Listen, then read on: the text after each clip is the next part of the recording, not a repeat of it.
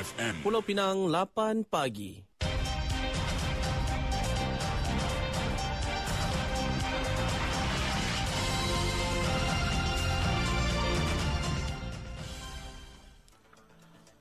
Warta Mutiara bersama-sama Faiz Mustafa.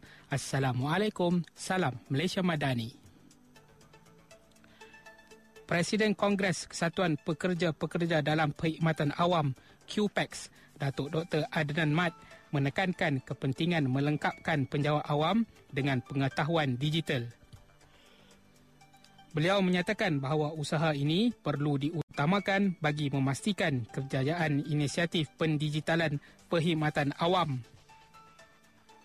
Adnan juga menyambut baik penlibatan penjawat awam dalam program pembelajaran dalam talian AI untuk rakyat yang dianggap sebagai langkah positif dalam mewujudkan agenda digital.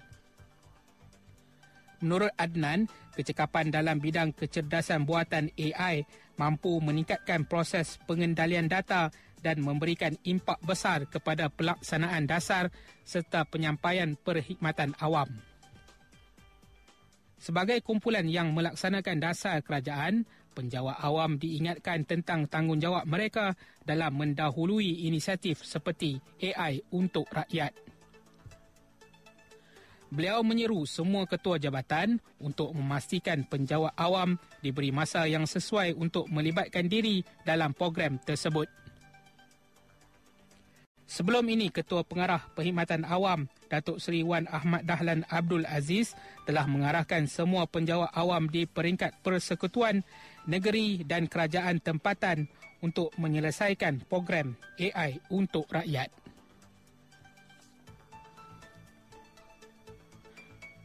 Perkhidmatan pengangkutan Rapid Bus akan menyediakan perkhidmatan bas perantara percuma bagi kemudahan orang ramai ke dua kuil tumpuan sempena samputan Taipusam Kamis ini.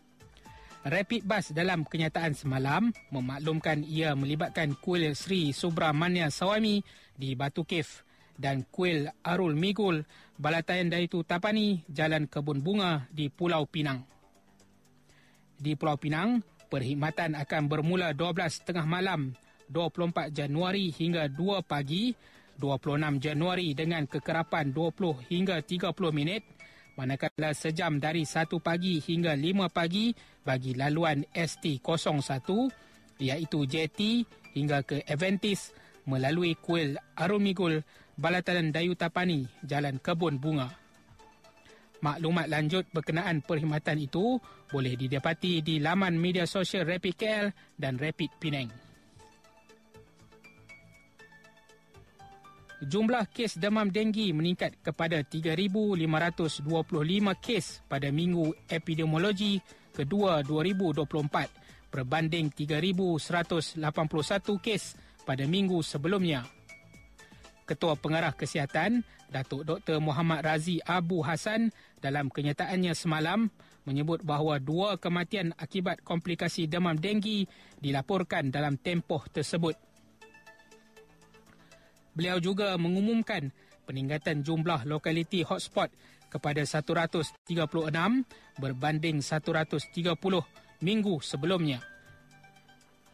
Lokaliti tertinggi adalah di Selangor dengan 106 diikuti wilayah Persekutuan Kuala Lumpur dan Putrajaya 17, Perak 5, Negeri Sembilan 4, Pulau Pinang dan Sabah masing-masing 2 lokaliti.